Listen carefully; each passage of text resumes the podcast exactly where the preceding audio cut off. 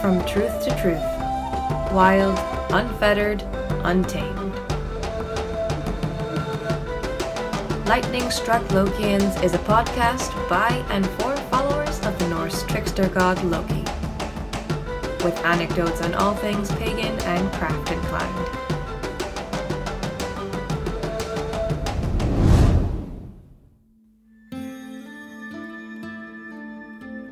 Skadi took a serpent and fastened up over him, so that the venom should drip from the serpent into his face. But Sigyn, his wife, stands by him and holds a dish under the venom drops. Whenever the dish becomes full, she goes and pours away the venom, and meanwhile the venom drops onto Loki's face. There he twists his body so violently that the whole earth shakes, and this you call earthquakes. There he will lie bound until Ragnarok. Prose Edda, verse 54. Welcome to another episode of Lightning Struck Lokeans. I'm one of the co hosts, Sarah. I've been with Loki for a little over three years now. I'm Birdie. Um, I'm your other co host for today's episode. Uh, I've been working with Loki since spring of 2018.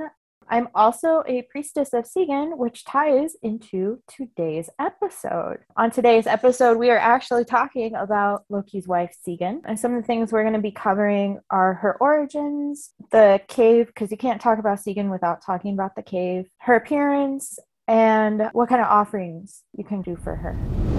I've been a priestess of Sigyn officially since May, but I've actually been doing a lot of work with her and for her for at least a year now. And I really kind of adore Sigyn. There's not a lot known about her origins. Actually, we only get a few lines about her in the source materials. Yeah, so the only words that we really get from Sigyn and her existence as Loki's wife is in the Voluspa, stanza 34 and for those who don't know the voluspa is basically the words of the seer that odin woke from sleep so he can get prophecy of the end times also known as ragnarok it went I saw a prisoner lying in a certain wood, the liar himself, none other than Loki. There sits Sigyn, his wife, although she finds no glee in her husband.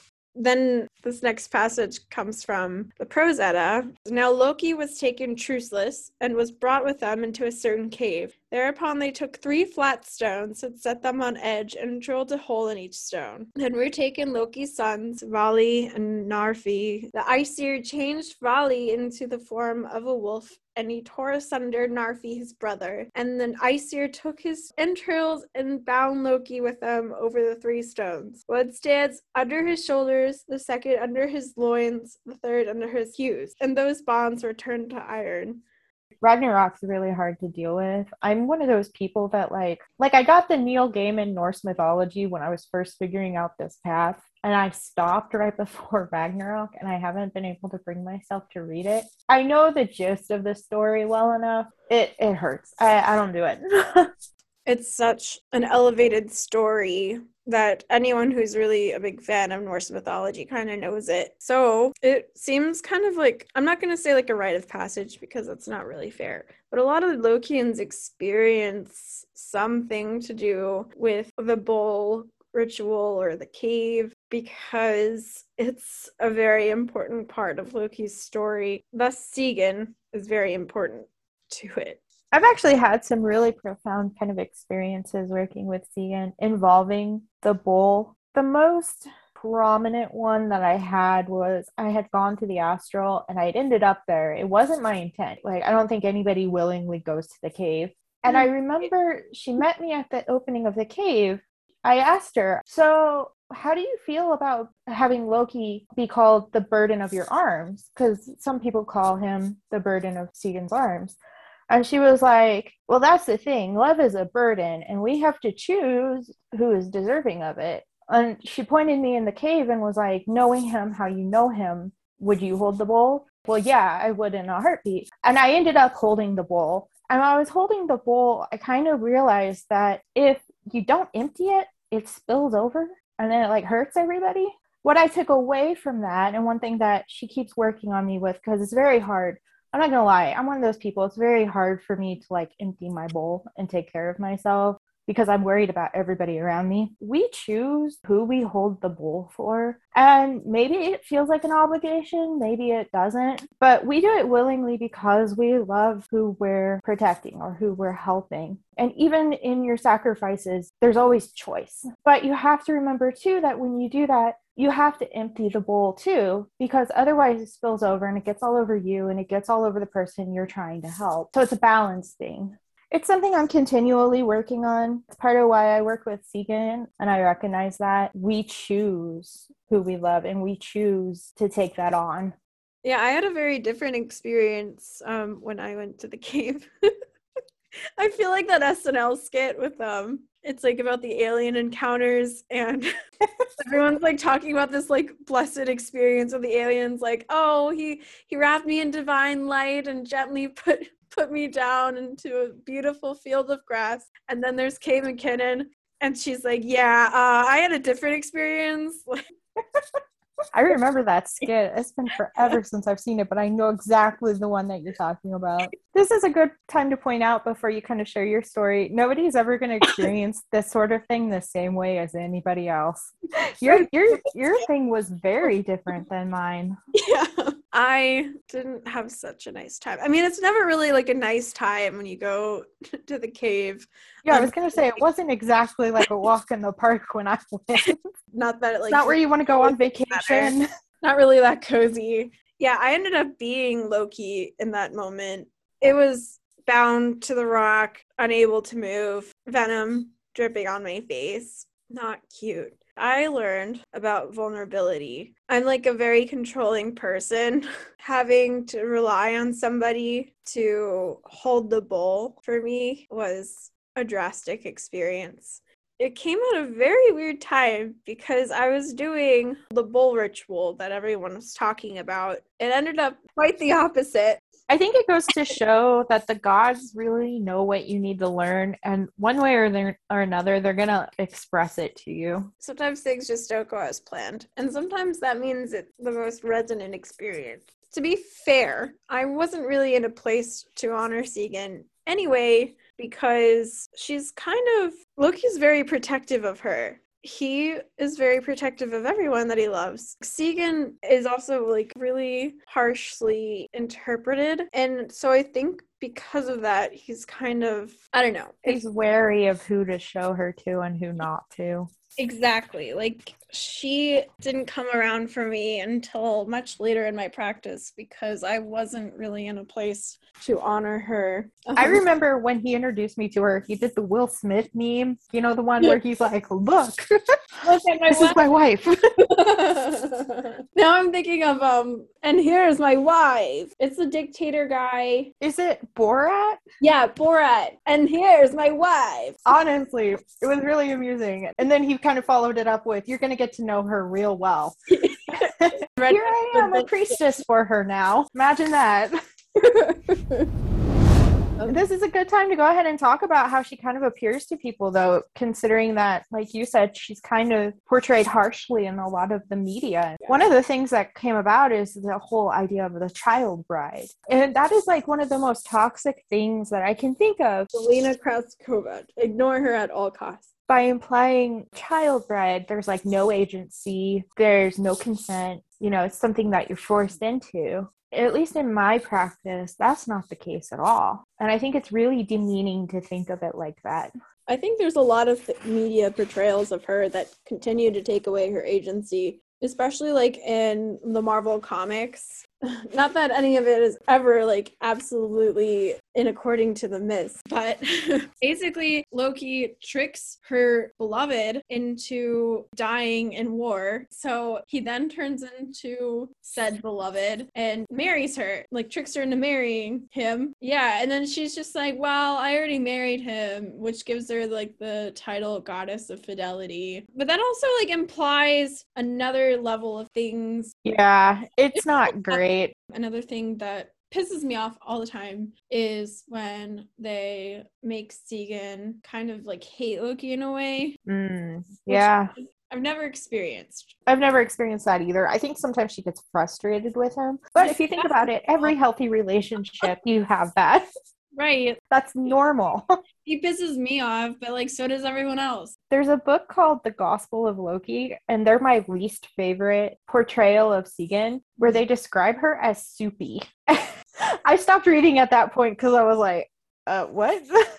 Imagine the muscle in her arms. Like she could beat a bitch up. Fuck off your stupid shit. She's definitely not a pushover in my experience. I kind of liken her to bamboo. Like she knows when to stand steady and strong, but she also knows when to sway so that she doesn't break. I think that's a really powerful quality. Knowing when to hold your ground, but also knowing when to kind of like not fall over for someone, but like give a little leeway. I mean, with Loki, you kind of have to like roll with the punches. She certainly teaches us how to do that. I feel like there's a renewed interest too, kind of in Sigyn. I'm seeing all these books come out that kind of explore her in different ways. There's the goddess of nothing at all, which, you know, at first glance is kind of insulting, but not really because they kind of explain it in the book. It portrays Sigyn as LGBTQ and definitely gives Sigyn a lot of authority. I really like how they wrote Loki too. This is by Kat Rector, by the way. I think it was a very positive view of Sigyn. There's some other things that I was kind of mm, about.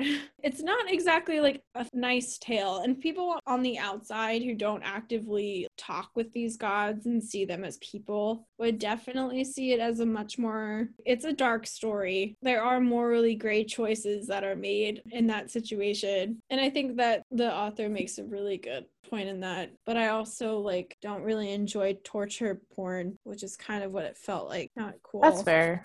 Yeah, I read that book actually has trigger warnings listed on the author's website because I was curious about it, but I went through all the trigger warnings and I was like, this is not a book tailored for me. Yeah, this this not- is not a book that I'm gonna enjoy, so I uh, didn't read it. It's like Game of Thrones, really shitty people doing shitty things to each other.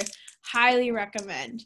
But if you're not into that and you also really love these characters, uh, don't do it. The other one is my favorite, Truth and Other Lies, and it makes Tegan immortal on Midgard, and Loki comes to visit her, you know, out of pure chance. They go into detail about why it works out, but it's amazing. I think this is one by um, Lyra Wolf. I highly, highly recommend checking it out. It's a beautiful story, and they really beautifully like write Loki and Sigyn. They write it in a way that is probably the best portrayal I've seen. Because often they talk about Sigyn as if Loki cheated on her with Angrboda. That always rubs me the wrong way. I know people always think that Loki's the god of lies, but I've never seen him like lie like that. Mm-mm. It doesn't seem like his character. It's really not. And that's what I've experienced too. So I do a lot of work with Sigyn, obviously. And I actually finally asked her just recently, like, okay, I'm curious. What is your relationship here? And there's like, there's really no animosity. Uh, It's not like, uh, at least this is what I experienced. I feel like it's important to preface with that. It's not like they hate each other. It's not like they're fighting for Loki's attention. Like, it's not like that. I think that's just, just a generally sexist view.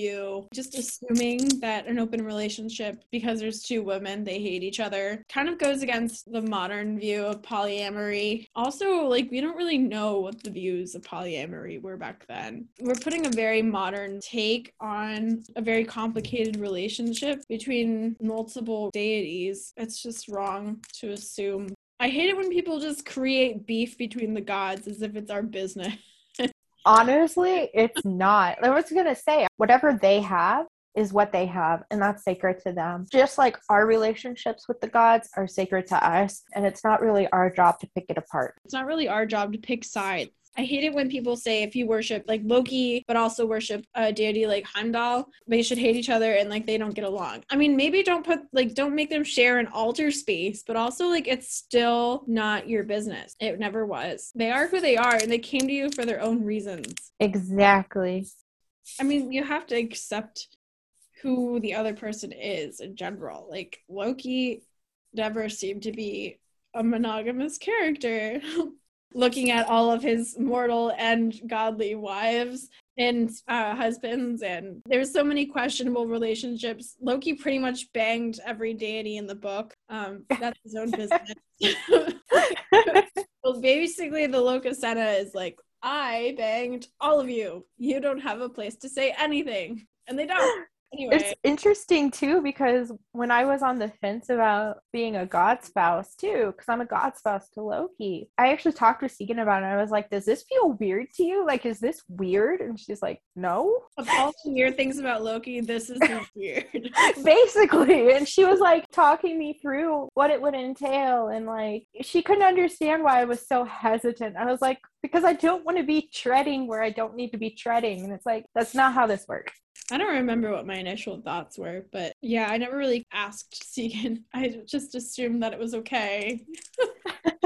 that being said, Loki's a lot and she compliments him. She's like the firefighter to um, his wildfire and kind of keeps him contained. To be with someone like Loki, I think you have to have a lot of patience, and um, she definitely has that. And I think with her too, there's an element of grace that goes with her. Grace isn't she carries herself very gracefully, and she's a gracious goddess, and I think that helps too. I actually do a lot of shadow work with her. It's really interesting because when I started this path, and I started with Loki, I assumed incorrectly here that all of my shadow work was going to be done with him. No. he and I have like a really good relationship and we talk and sometimes he helps me process stuff. But I mostly do my shadow work with Sigyn and I think it's because her approach is different. I'm a very soft person and so I kind of need certain care taken with me. It's not like I can't handle it, but it's like I'm a crab, I'm squishy.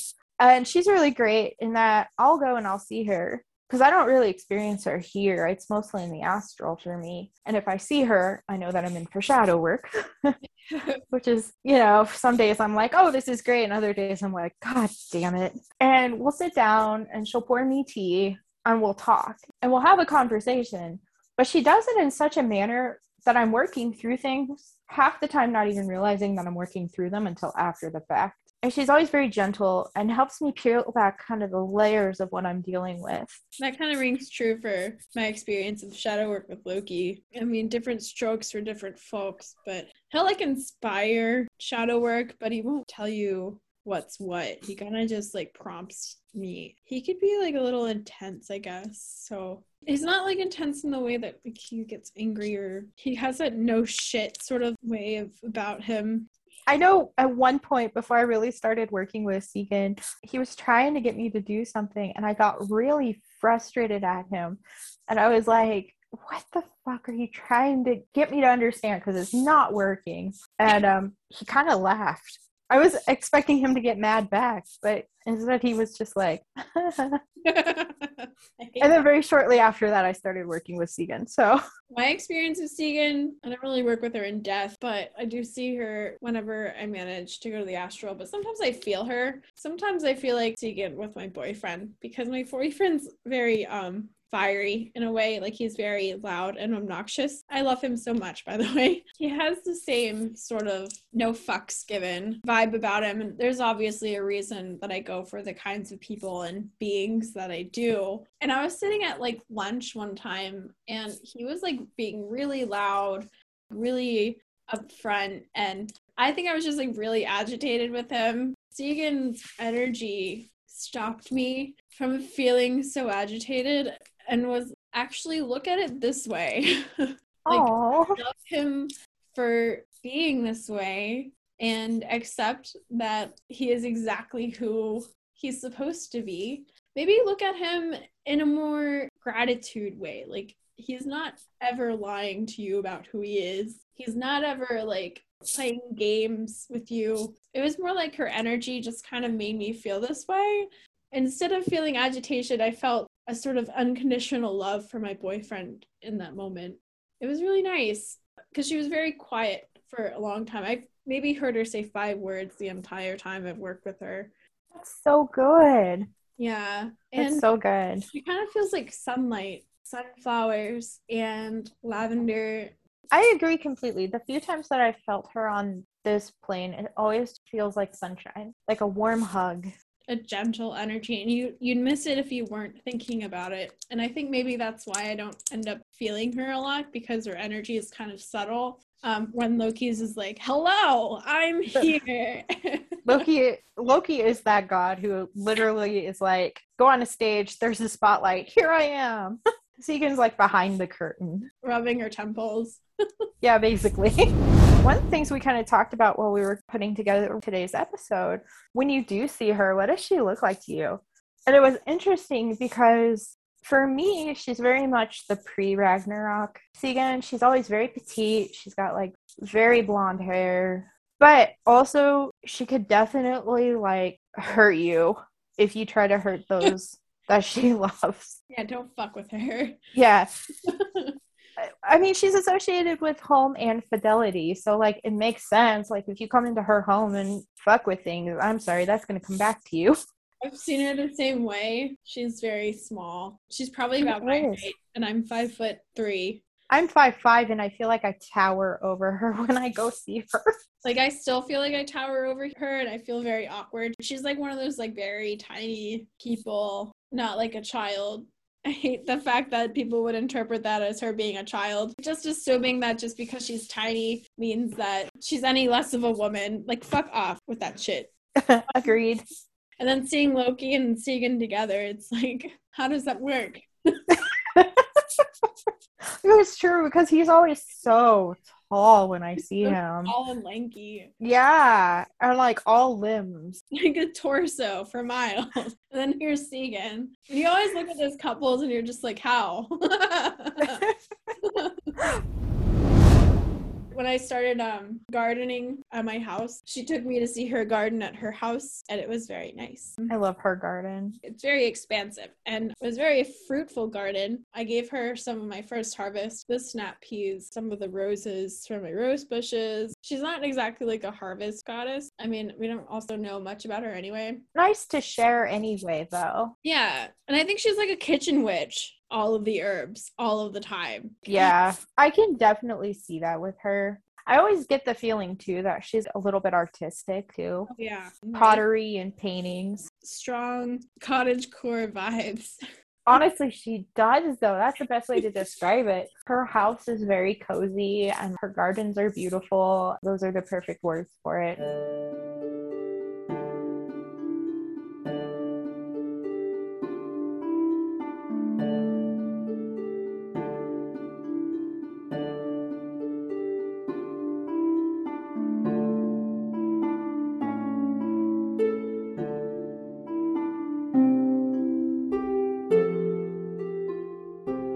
Reached out on our Discord to kind of see if people had experiences with Sigyn or like what they wanted to get to know about her. We got a few responses of people who work with her, which is really cool. And then one of the common things that also came up is that people want to know how can you offer to her?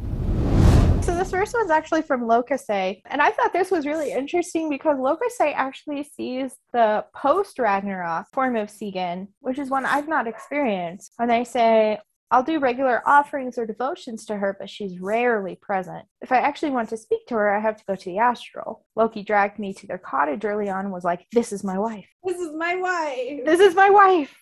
Just like he did to me. And like the first time I met her, I was just intimidated. Not sure if there's any other word, not in a malicious way, but I could tell she's the center that Loki rotates around rather than the other way around. She's a very post Ragnarok sort of Sigyn, older, sterner, lost everything, but still insanely caring. I feel that because like if I want to actually talk to her, I have to go to the astral too. Like I'll feel her periodically like once in a while, but she like doesn't come meet me here. I have to meet her. It's also interesting about the post Ragnarok kind of take on her and how she is. I can see how Ragnarok would make her sterner and older. Yeah, I'm not sure if I've ever experienced her as stern. Honestly, I'm not sure I could tell because I, I feel like a lot of people also identify with her with their grief because there's a lot of people who have lost children themselves relate to her as someone who mourns. I mean, the same way that I identify with post Ragnarok Loki, people who have been through some shit, you know? They come as they as you need them to, basically. They know what you need, and that's the form that they come to you as. They also said I asked to work with her a bit more once, and she just kind of looked at me and said, No, I don't have anything to offer you, which did take a bit of working through to figure out. I had the same sort of thing when I first offered to Sigyn. I don't know. I was like initially a little offended. like, what do you mean I can't work with you? I don't know. Maybe like I wasn't really open to like a soft presence, and I had a lot of bullshit to wade through. I think that's fair. I mean, not all the gods are like gonna work with you like all the time. I had Odin pass through once. I asked him if he was considering working with me or something. His response has stuck with me this whole time because he's like, "No, you're too soft." like, and it's not like something to be offended by. Sometimes gods just don't offer what we need, and so you know, it's not a good match. So the next one is from Lafayette Goat. They said, I do a lot of work with Sigyn, and I have a lot of thoughts about how her and Loki's relationship tends to get over idealized, and how too often her agency in their story and relationship gets removed. Like they're either this super too perfect Disney package or she's being taken advantage of slash harmed in some toxic way. On one hand, I know that a lot of trauma unpacking and processing can be done through the stories of the gods. But on the other, I'm concerned about how setting unrealistic slash unattainable relationship standards could be damaging to Loki and self esteem and how it could badly skew discernment. For them, she's very deeds over words usually offerings of doing things for others, like writing letters to incarcerated people. Loki is seething, she's soothing. Constancy and compassion and chaos. That's actually a really good thing that they point out here. And we kind of talked about this a little bit how the agency in a lot of stories it gets removed.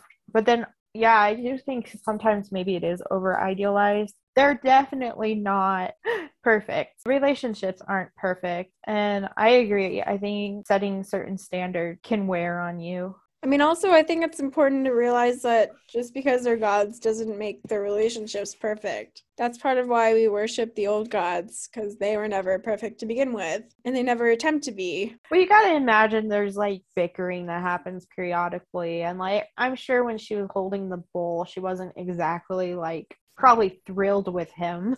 Yeah, I mean, considering a lot of the translations, it says she finds no glee in her husband. No, I wouldn't either.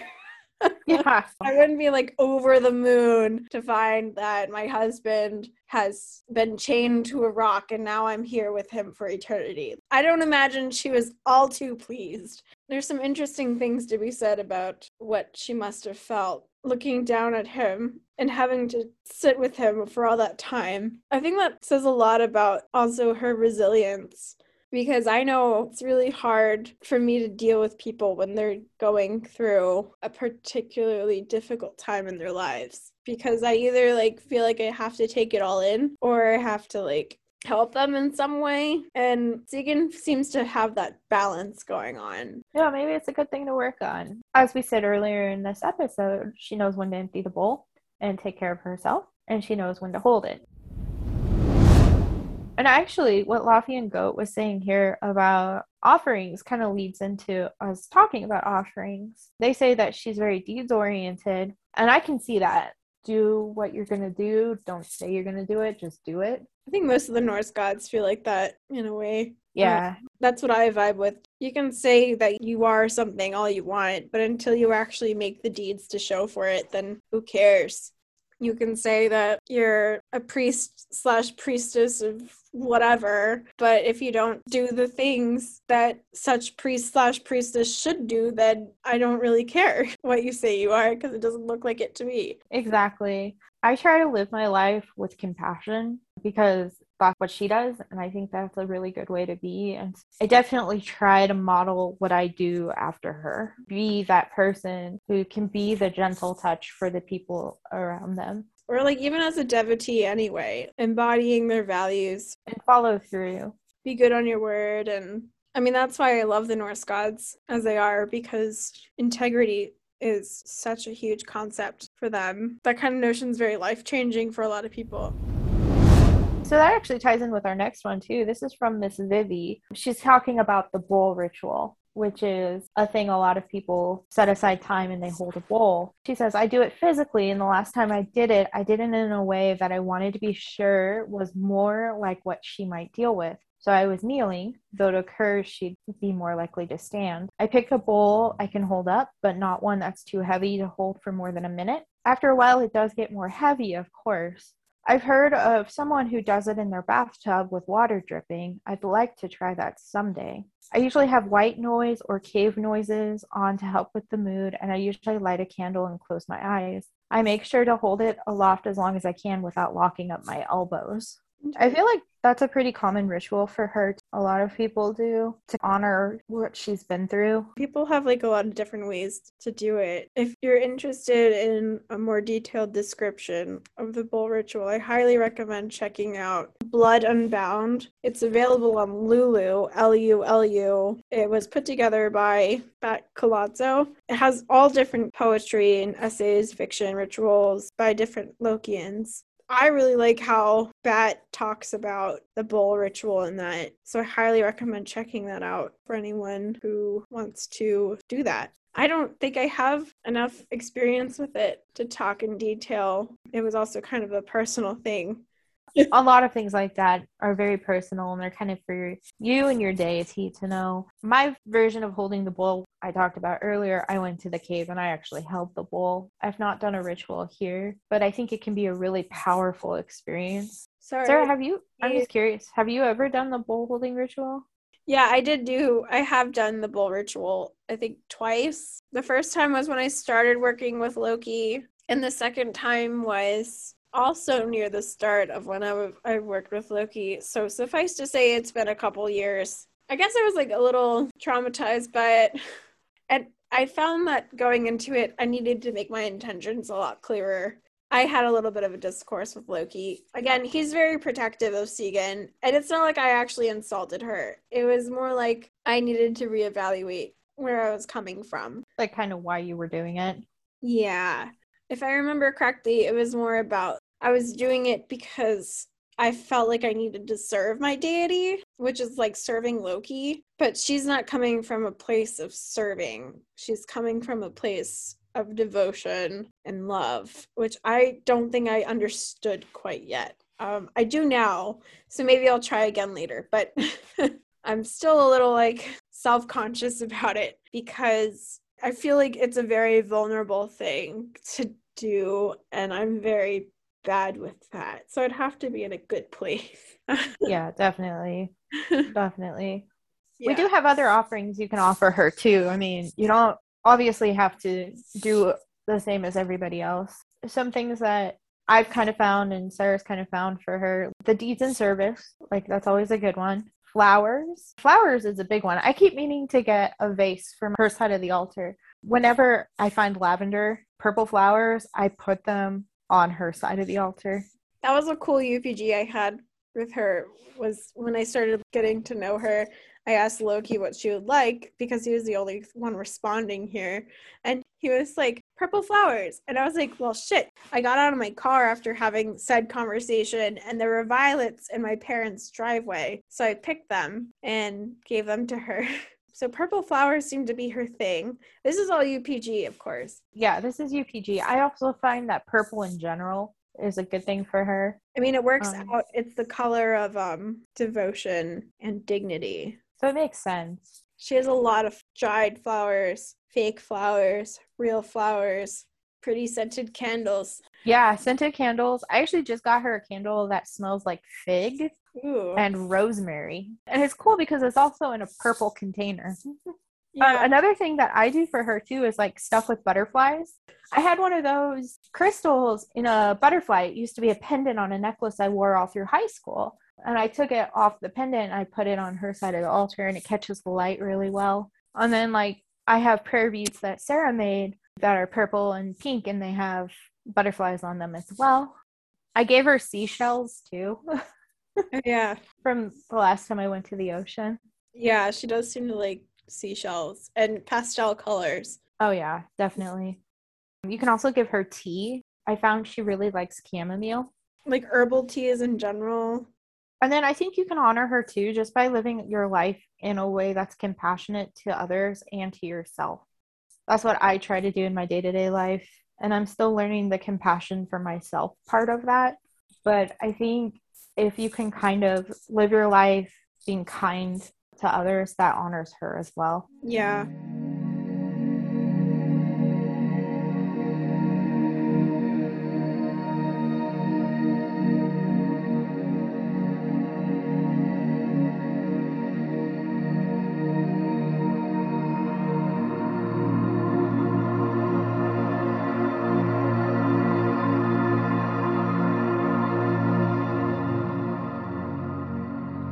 It's important to say that most of what we've talked about today is personal experience. A lot of the deities, especially female deities that we know of in the Norse pantheon, have very little story behind them. And there's probably a lot of deities that we just don't know. And this is one of those circumstances.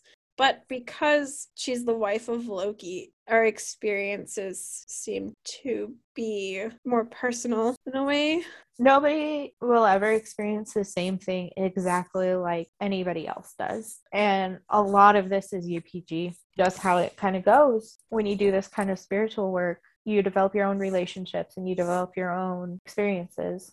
So, if anyone has different experiences from what we've talked about, there's nothing wrong with your experiences. If she comes to you in a, in a way that doesn't resonate at all with what we're talking about, that's still valid. We're just two people talking about basically an unknown goddess.